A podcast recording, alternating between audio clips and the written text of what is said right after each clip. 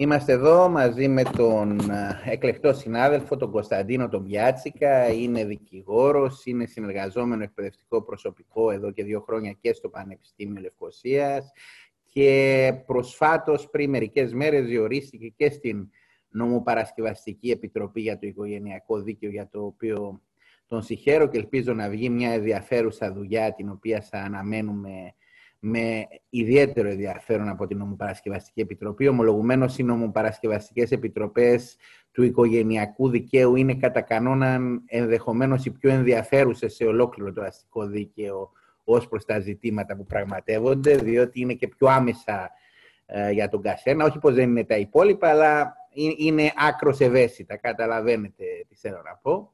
Οπότε να σε καλωσορίσω στη σημερινή εκπομπή. Σας ευχαριστώ πολύ. Και θα ήθελα να ξεκινήσουμε με ένα θέμα το οποίο ενδιαφέρει νομίζω πάρα πολλούς. Έχουμε πρόσφατα αρκετές ρυθμίσεις σε σχέση με τα μισώματα που επεμβαίνει με νομοθεσία το κράτος εν ώψη και της κρίσης και θα ήθελα να μας αναλύσεις λίγο τις νομικές πτυχές αυτών των ρυθμίσεων.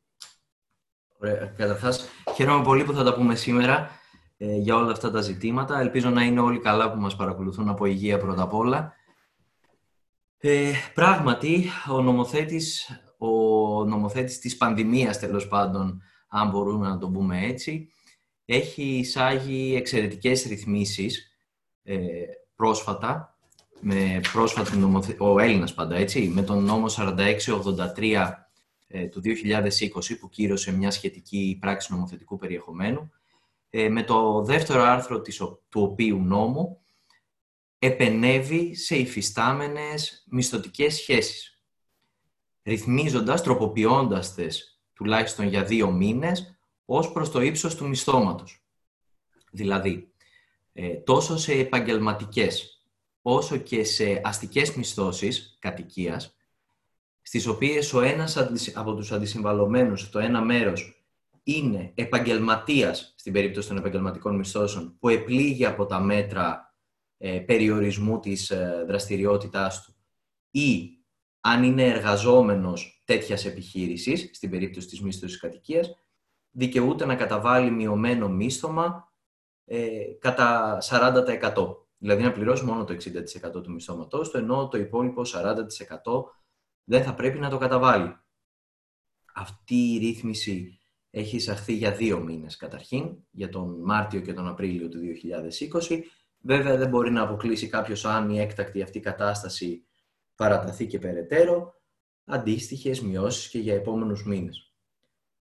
Ε, το αντάλλαγμα, ας πούμε, του, του, του εκμισθωτή, ο οποίος υφίσταται αυτόν τον περιορισμό στο αναμενόμενο μίσθωμα που επρόκειτο, που επρόκειτο να εισπράξει, είναι βέβαια το αυτονόητο κατά τη γνώμη μου πάντως, ε, πλεονέκτημα ότι δεν θα φορολογηθεί για το υπόλοιπο 40% που πράγματι δεν εισέπραξε. Ε, εγώ νομίζω ότι είναι αυτονόητη αυτή, αυτό το αντάλλαγμα, αλλά εν πάση περιπτώσει προς το παρόν τουλάχιστον αυτό φαίνεται. Δηλαδή το κράτος δεν είπε ότι εγώ θα επιδοτήσω αυτή τη μείωση του μισθώματος για τους δύο μήνες. Απλά οι εκμισθωτές φαίνεται ότι θα χάσουν το 40% του μισθώματος που Δεν μιλάμε δηλαδή για αναστολή, μιλάμε για απώλεια του εκμισθώματος. Ναι, φαίνεται ότι ο, ο, ο νόμος μιλάει για απαλλαγή από την υποχρέωση του 40%. Α, μιλάμε για οριστική απώλεια αυτού του περιουσιακούς στοιχείου με δεδομένο ότι το δικαίωμα ιδιοκτησίας με βάση την ΕΔΑ περιλαμβάνει και μελλοντικές αξιώσεις, δεν περιλαμβάνει μόνο υφιστάμενες. Έτσι, έτσι ακριβώς είναι και μάλιστα και στο πλαίσιο ενοχικών σχέσεων έχουν κριθεί πολλαπλά αυτά τα ζητήματα, όχι μόνο τα εμπράγματα δικαιώματα δηλαδή, αλλά και κάθε άλλο περιουσιακό εν γέννη δικαίωμα το οποίο μπορεί να αποκομίσει κάποιος από τη δραστηριότητά του, εδώ από τη δραστηριότητά του σε πρώτο. Αν, αν υποθέσουμε ότι η δραστηριότητα είναι η ίσπραξη αυτών των μισθωμάτων. Έτσι. Mm-hmm. Ε, εν πάση περιπτώσει, ε, Μάλιστα, ε, τονίζεται ότι η μη καταβολή αυτού του 40% βέβαια δεν μπορεί να αποτελέσει λόγο καταγγελίας ε, της μίσθωσης, ούτε να αναζητηθούν ε, άλλες ευθύνες ή απώλειες, ε, να συνδεθεί με άλλη απώλεια εισοδήματος κτλ.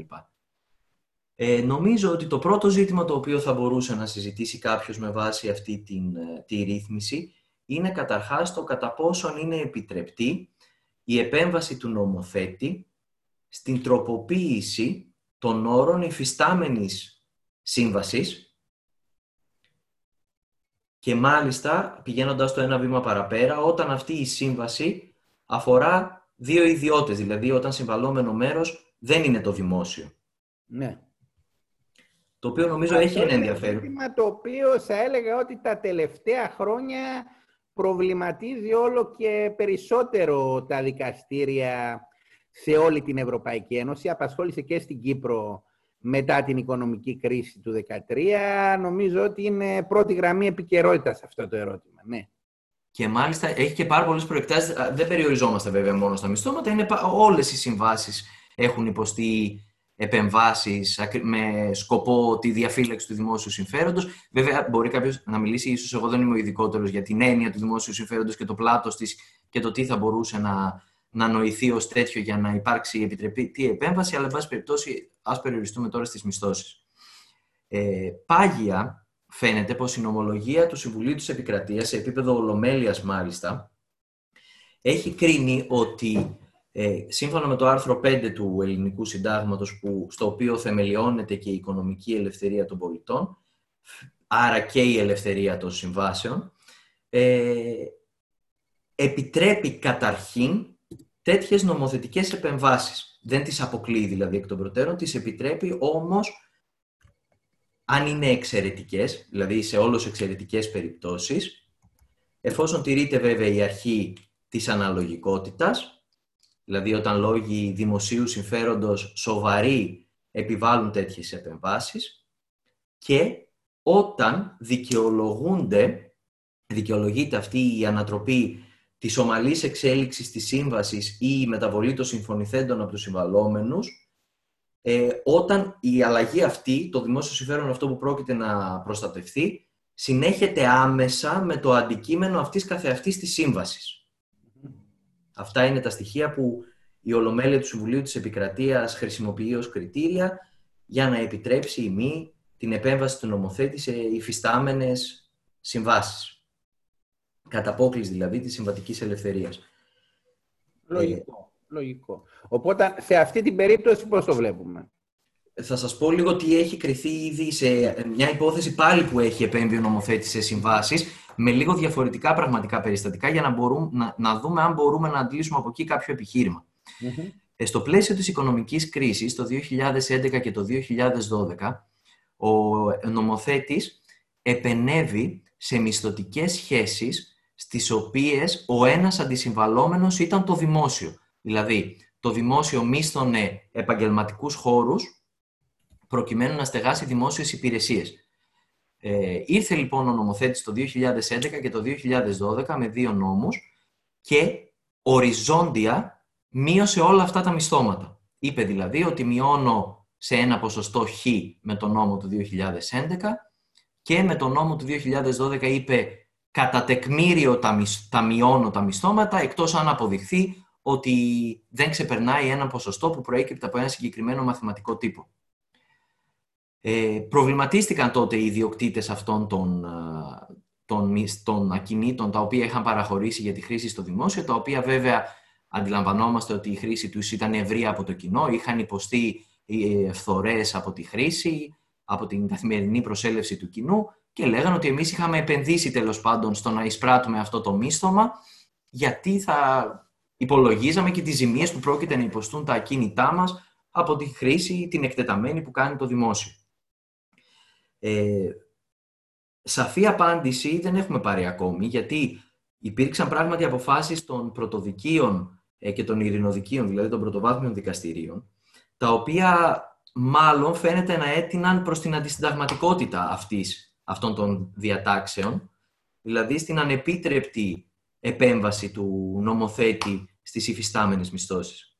Φαίνεται βέβαια ότι τα εφετεία και μάλλον και ο Άριος Πάγος κινούνται προς την αντίθετη κατεύθυνση, δηλαδή δικαιολόγησαν στη συγκεκριμένη περίπτωση ε, την, την ε, ανάγκη εξέβρεσης ρευστού στο δημόσιο με, με την μορφή της περιστολής των ε, δαπανών την καταβολή των μισθωμάτων δηλαδή, για λόγους εξαιρετικούς, δηλαδή την ε, οικονομική κρίση που μάστιζε τότε την ε, ελληνική κοινωνία και θεωρούσε το δικαστήριο, έκρινε ότι αυτός, αυτή η επέμβαση είναι απολύτως, δηλαδή η μείωση του μισθώματος, είναι απολύτως συναφής με αυτό καθεαυτό το αντικείμενο της μίσθωσης. Που ήταν, αυτό βέβαια είναι ε, αληθές, δηλαδή πράγματι η μείωση του μισθώματος είναι άμεσα, συνέχεται άμεσα με την ε, λειτουργία της σύμβασης μίσθωσης. Έχει δηλαδή άμεσο αντικείμενο.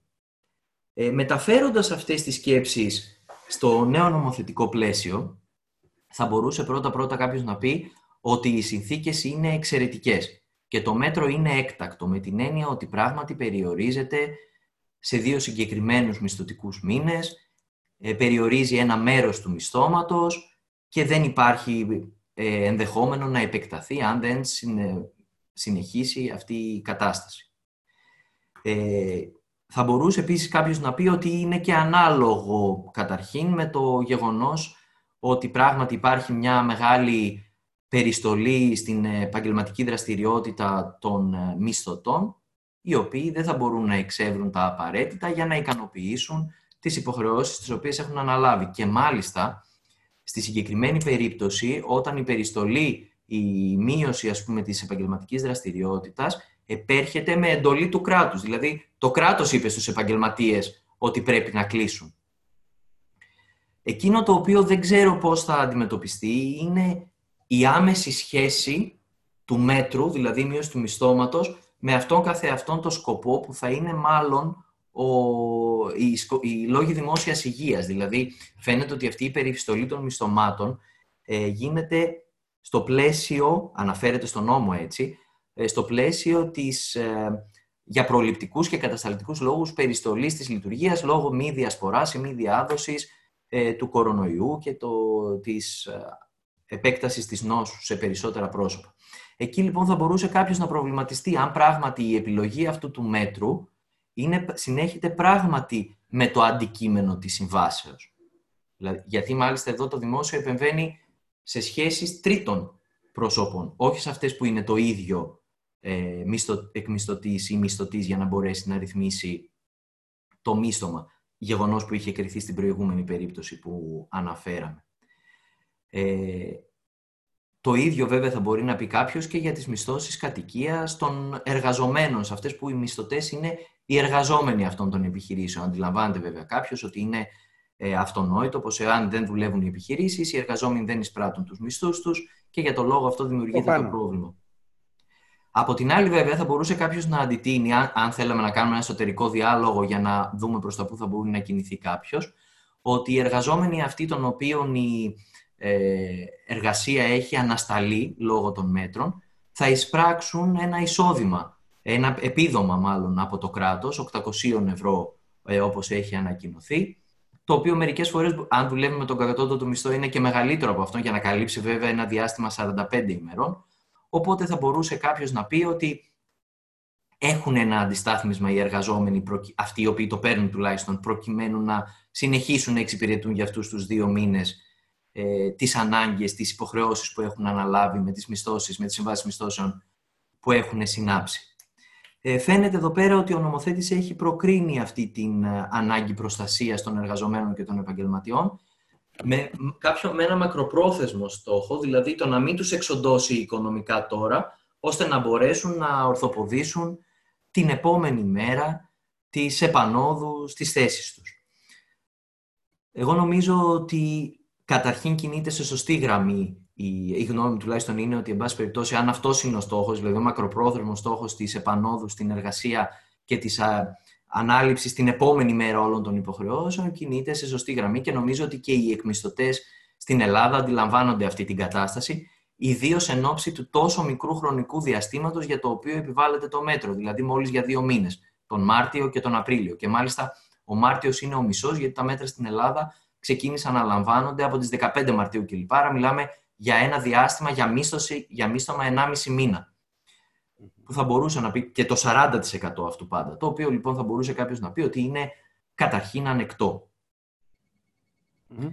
Ε, μένει να δούμε πώς θα αντιμετωπίσουν οι εκμισθωτές αυτή την κατάσταση και μένει βέβαια να δούμε και θα, αν θα υπάρχει καταστρατήγηση ε, από την πλευρά των μισθωτών ή η εκμετάλλευση αυτής της διευκόλυνσης προκειμένου να ε, μην εκπληρώσουν και άλλες βασικές υποχρεώσεις, τις καταβολές των κοινοχρήστων για παράδειγμα, τις οποίες δεν τις καταλαμβάνει το άρθρο, ή άλλες δευτερεύουσες υποχρεώσεις που έχουν αναλάβει στο πλαίσιο αυτών των μισθώσεων.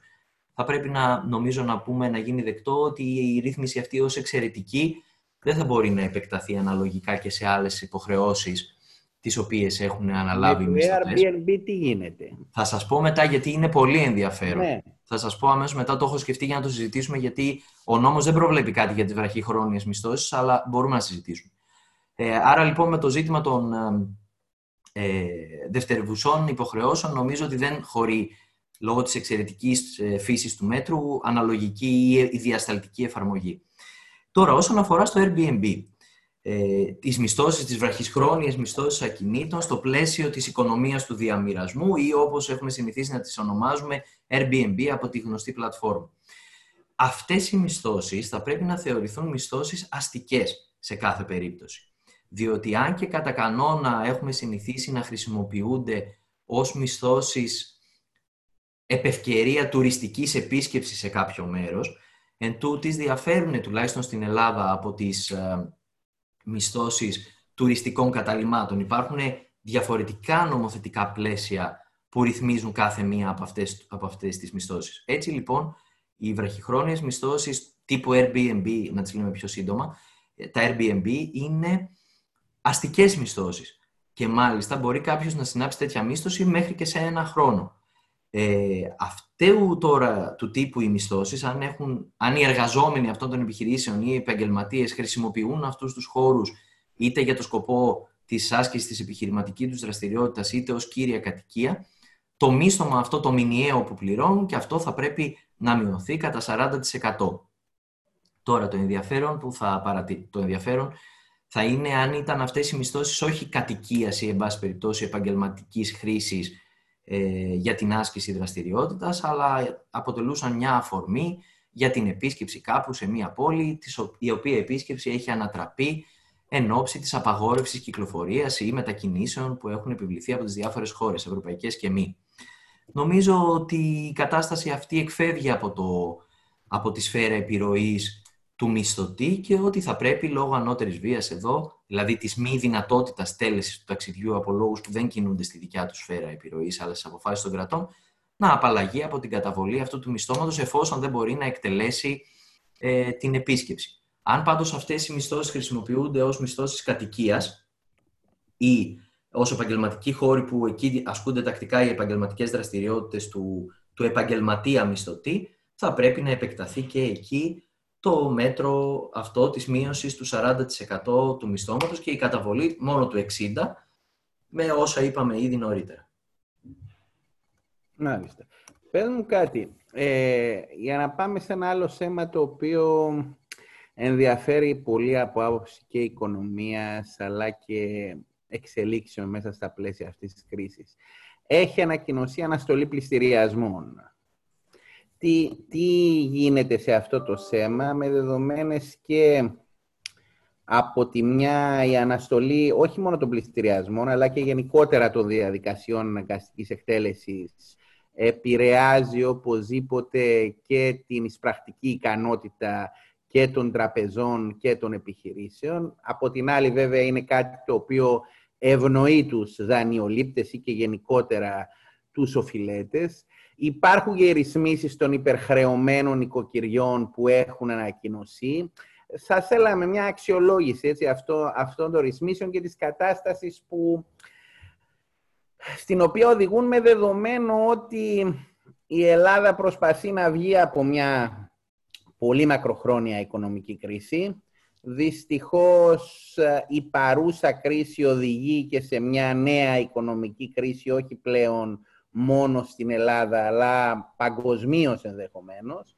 Οπότε νομίζω ότι είναι σημαντικό να δούμε πώς επηρεάζουν αυτές οι ρυθμίσεις, όχι μόνο νομοθετικά, διότι όταν μιλάμε βέβαια για οικονομικές πτυχές του αστικού δικαίου επηρεάζουν και ευρύτερα την οικονομία, δεν, δεν είναι μόνο τεχνικές. Οπότε θα ήθελα έτσι μια ανάλυση από αυτού. Ωραία.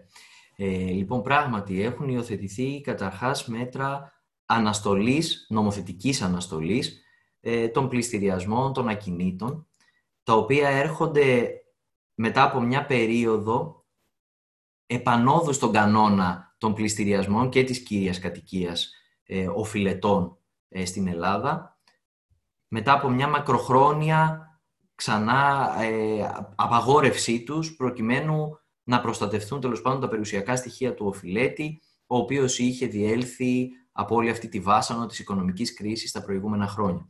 Ενώ λοιπόν είχαν ξεκινήσει να γίνονται πληστηριασμοί ε, ακίνητης περιουσίας, προκειμένου να ικανοποιηθούν και οι δανειστές, ερχόμαστε ξανά μέσα σε αυτή τη νέα, όπως λέτε, δύσκολη κατάσταση που θα οδηγήσει, σε, θα επιφέρει πολλές οικονομικές συνέπειες, στην προσωρινή αναστολή και πάλι των πληστηριασμών.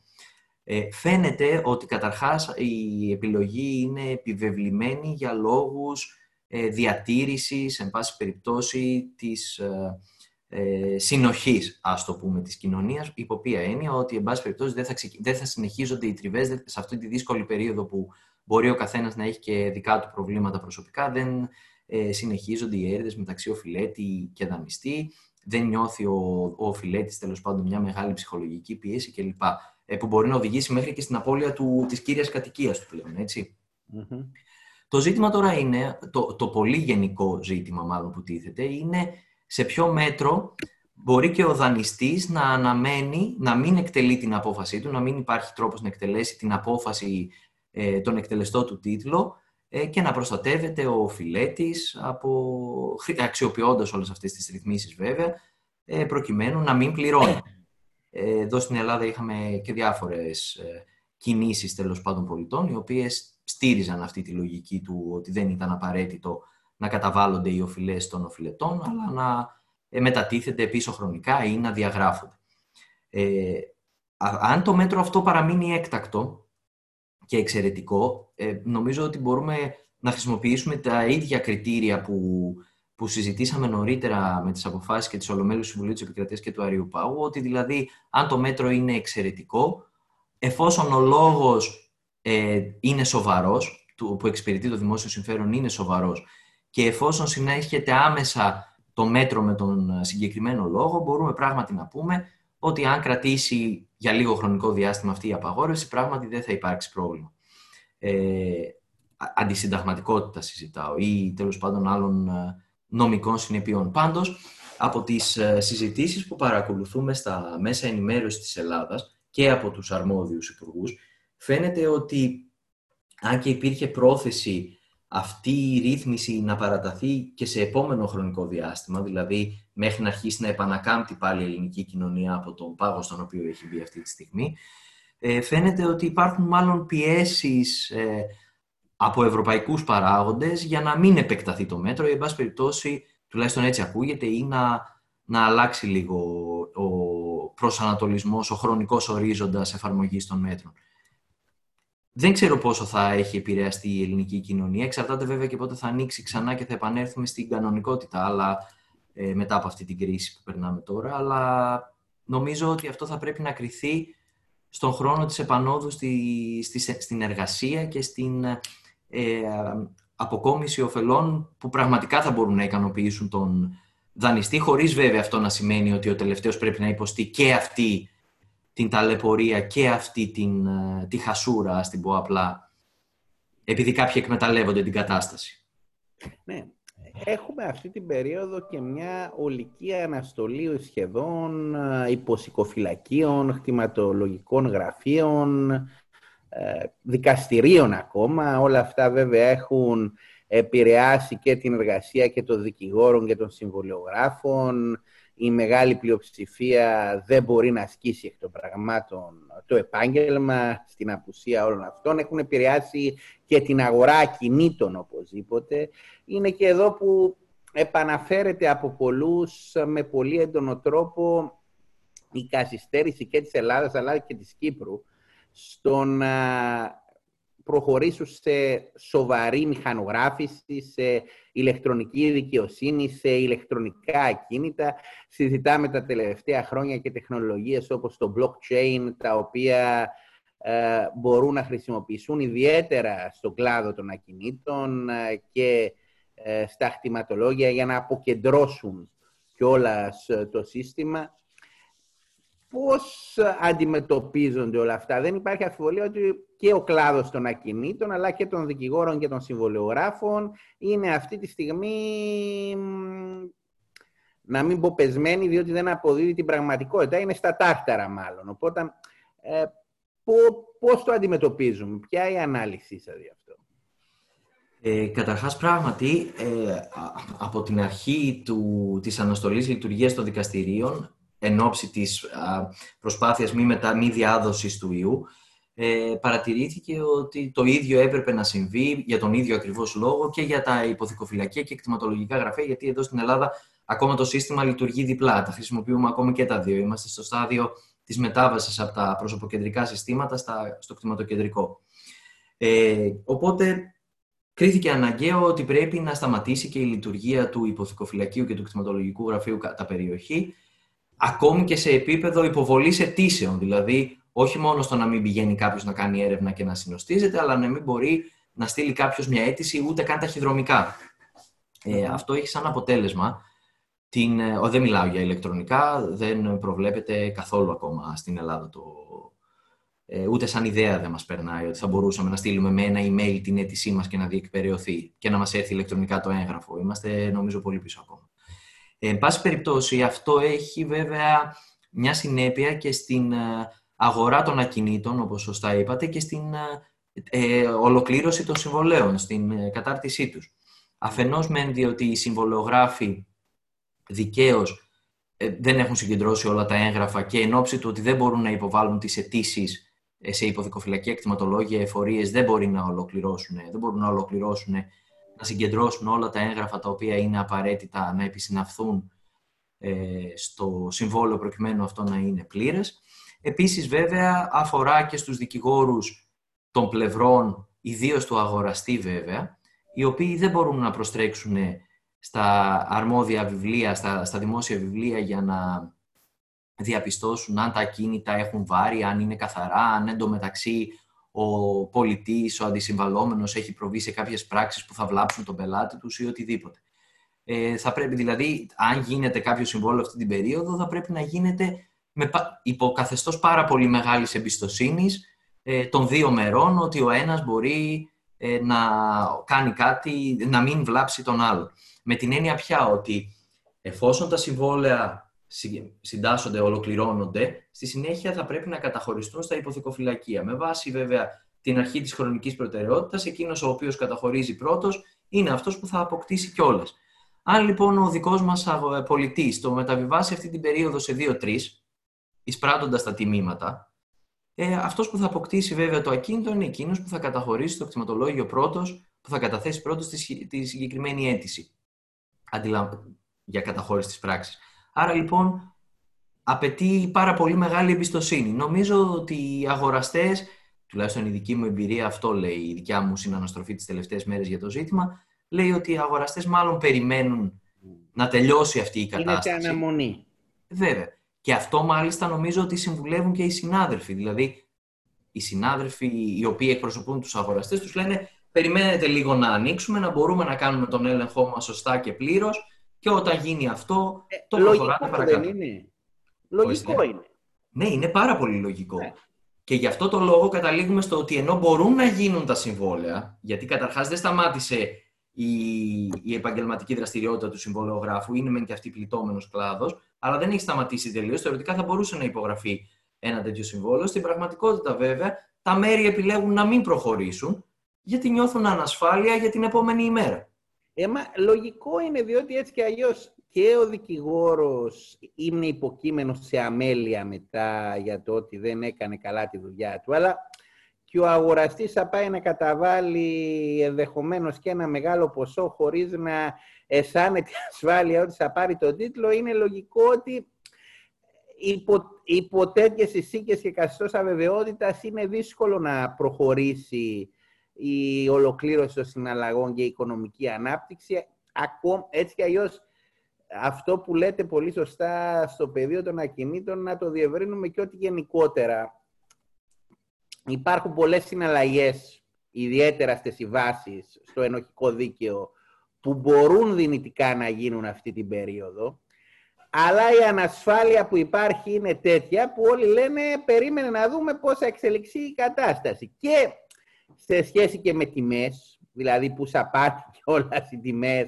άμα μιλάμε για ακίνητα, διότι ε, κανείς δεν ξέρει τη στιγμή που η αγορά δεν διεξάγει αγοραπολισίες στην φυσιολογική της ροή, πού θα καταλήξουν οι τιμές των ακινήτων την επόμενη μέρα, τουλάχιστον της άρσης των περιοριστικών μέτρων, διότι για ολοκλήρωση της πανδημίας δεν ξέρει κανένας πότε θα ολοκληρωθεί η πανδημία, αλλά τουλάχιστον έχουμε ακόμα την ελπίδα ότι μέσα στο επόμενο διάστημα η κατάσταση στην Ελλάδα είναι συγκριτικά ελεγχόμενη λόγω της ταχύτητας με την οποία λήφθηκαν τα μέτρα, δεν ξέφυγε όπως σε άλλες ευρωπαϊκές χώρες, οπότε η ελπίδα είναι ότι σε κάποια φάση θα γίνει ένα τεστ με κάποια χαλάρωση των μέτρων. Οπότε αν δεν ξεκινήσουν ούτε, ούτε αυτά, είναι λογικό ότι ο επενδυτής, ο αγοραστής, ο οποιοδήποτε ο οποίος θέλει να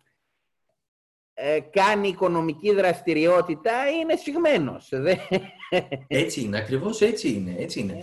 Γιατί κανένα. Και ξέρετε, να προσθέσω σε αυτά που, τα οποία είπατε και το γεγονός ότι ακριβώς επειδή δεν ξέρουμε ποιες θα είναι οι ακριβώς οι συνέπειες στην οικονομία, ο άλλος μπορεί να μην θέλει να επενδύσει αυτό το ποσό τώρα γιατί δεν ξέρει αν θα το χρειαστεί για κάτι σημαντικότερο ενώ πιο άμεσο στο μέλλον. Δηλαδή, αν κρατήσει αυτό το πράγμα τρεις, τέσσερις, πέντε μήνες από άποψη οικονομικών συνεπειών, λέω έτσι, όχι μόνο εγκλισμού και μη άσκηση της δραστηριότητας καθ' αυτής, μπορεί κάποιος να θέλει, επειδή την έχουν πάθει οι Έλληνες σε αυτή την κατάσταση, να θέλει να κρατήσει τα χρήματά του τώρα και να πει θα επενδύσω στο ακίνητο στο επόμενο εξάμεινο.